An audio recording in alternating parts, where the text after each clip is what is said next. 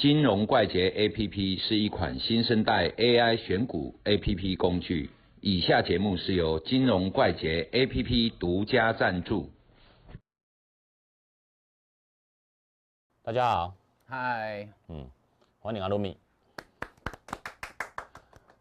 阿鲁米，我们都时常听到说哈，避险避险，越避越危险，越避越危险嘛。好，通常都这样。对，但是说实在话，避险的话哈，大家常听到就是法人避险嘛。嗯，好，那以目前台湾的股票金融市场来说，避险大概就是两种嘛，期货跟选择权嘛。对，对嘛，哈。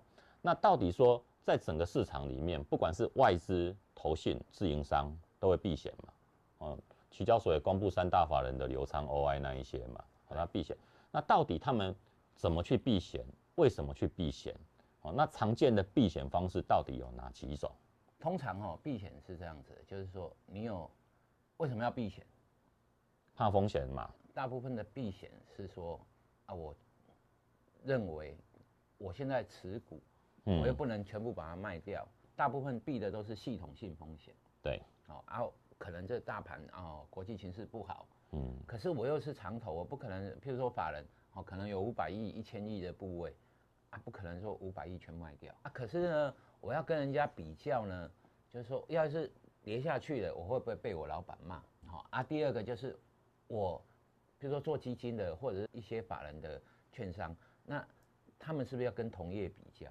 还要打败大盘？对啊，你要打败大盘嘛，嗯啊，跟同业比较是一回事哦，就是说。哎，有一些大跌的时候，就你有足额的避险，嗯，好，啊又不一样哦。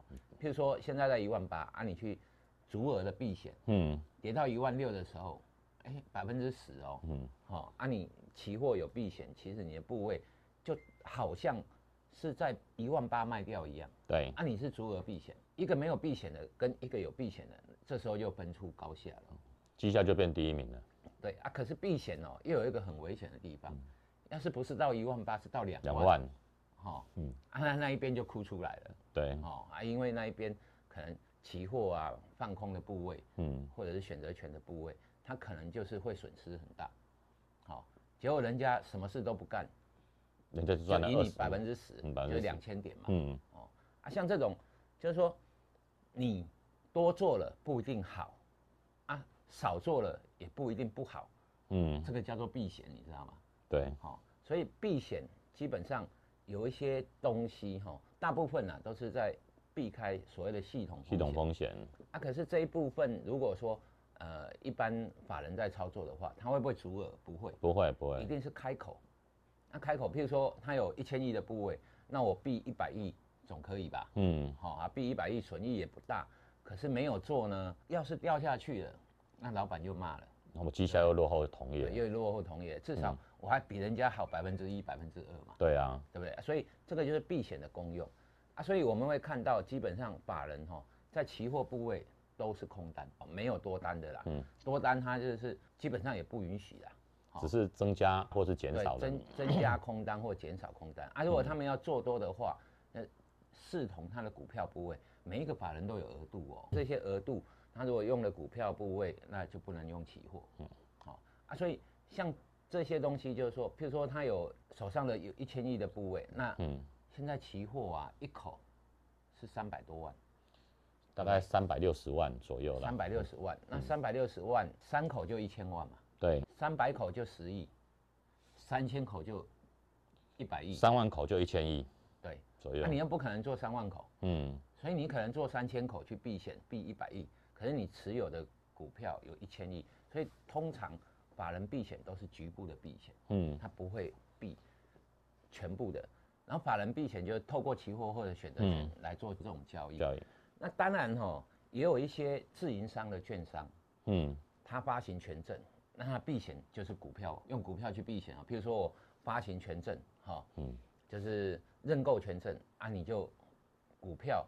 就是你的避险部位哦。对啊。要是它涨，你可能要买多一点股票回来；它跌，你要再出掉一些股票。嗯。所以你会发现哈，从前都只有认购权证。嗯。现在很多认售。认售。为什么？因为你会发现，哎，我只有发行认购权证啊，股票涨上去，我就要买股票啊。嗯。可股票下跌，我要卖股票，这成本很大。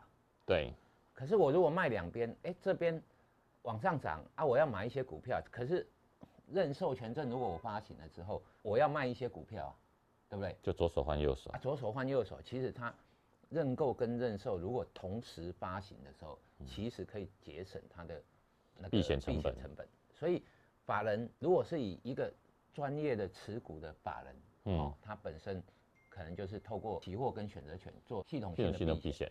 那如果是发行权证的一些券商，它本身调节的就是它的股票，哦，基本的股票，对。哦，标的股票，所以这种东西哈、就是说，当你去看法人部位，哇，法人怎么空单那么多？嗯，其实大部分都是避险部位，所以我们不是看它多跟空，而是看它避险的部分的一个增长。